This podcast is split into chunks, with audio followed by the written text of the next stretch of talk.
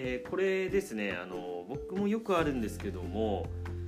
こう何かですね人に人に何か親切にしてもらったりとかですねあと、まあ、物をもらった時とかに、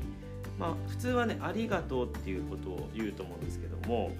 その時にですねついついなんか「すみません」とかね「あごめんなさい」みたいな感じでなんかこう「ごめんなさいすみません」っていうこう謝る時の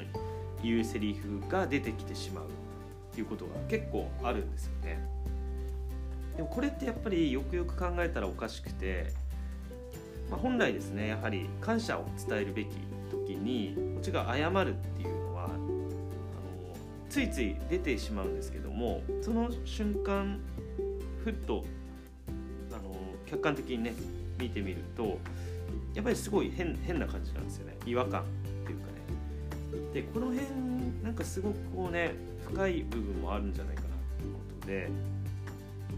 自分なりにもいつもね考えてみるんですけども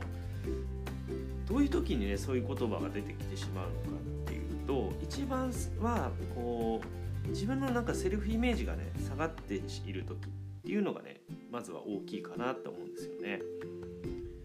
まあ自分なんかとかですね自分なんてってこう自分の価値を低く見ているので、まあ、自分がそもそもこう親切にされるわけがないみたいなんですね。あと何かもらうっていうことも、まあ、自分はそれに値しないみたいなですね。そういう感覚があるとこうせっかくですね好意を示してご好意をですね示されても何か素直にそれを受け止められないというんでしょうかね。別にその人が悪いとかその人のやってることがおかしいっていうふうに思ってるわけじゃないんですけども、まあ、自分のなんか勝手なそういう思い込みによってですねそういうごめんなさいとかですねすみませんっていうふうに出てしまうんですね。でもこれってある意味相手にとっては非常に失礼なことだと思うんですよね。相手は何らかのやはりこう気持ちがあってですねそういうことをしてくれているのになんか素直にそれを受け取らないっていうのはこうそれこそねごめんなさいっていうことだと思うんですよね。あの非常に失礼なことだと思うんですよね。でも結構こういうのって癖になってるともうついつい本当に出てしまうっていう感じで、まあ、あとはですねこう人との何て言うかこうつながりっていうのをですねなんか閉ざしてしまうような言葉にもなってしまうのかなっていうですよね。まあ、どう考えてもですね人と人っていうのはあの何らかのつながりをね持って生きているっていうことも、間違いないので、まあ、こちらからもですね何かを、まギブするっていうこともあるでしょうし当然こちら相手がギブしてくれる場合っていうのがあってそれがそれぞれですねこう循環するから非常にいい関係性になっていくんだと思うんですけどもまあ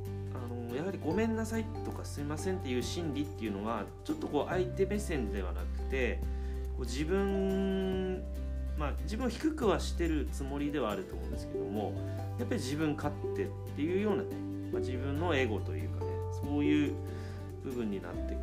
かなと思うので、まあ、やっぱりですねここはあの素直ですねありがとうっていう言葉をですね言えるようになるっていうのがですねいいじゃないかなっていうのは改めて思うんですよね。まあ、最近は僕もですねかなりこういうことを意識してあの、まあ、ついつい癖っていうのは出てしまいやすいんですけども、まあ、あの結構意識してですねやっぱりちゃんと「ありがとう」っていう素直に受け取るようにするとやっぱり相手の反応も違いますし自分自身のね気持ちもこう今度はじゃあこっちからも何かあのギブしようっていう、気持ち前向きな気持ちになるんですよね。ごめんなさいっていうのはもうそこで止まっちゃうんで全然こう次につながらない。もうすでに自分はそれをね受けてはいるにもかかわらず何も返さないっていうことに等しいというふうにも考えられるのでまあやはりですねこうここはあの素直にねあの人の行為を受け入れて、まあ、感謝の気持ちを素直に言えるように、ね、なっていきたいなっていう、まあ、今後もですね。ますますそういうふうになっていきたいなって改めて思った部分なので今日はちょっと話したそのことについてね話させていただきました。まあ、あの僕もね医療介護の現場でね働いてるとねやっぱりこうチーム医療とかねチームによる介護ねやっぱりこうこういうやり取りって非常にね多い多いと思うので、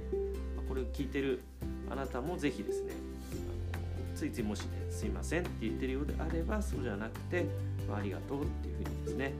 言えるようになるといいんじゃないかなって思っています、えー、今日はこの辺で失礼します。最後まで聞いていただきましてありがとうございました。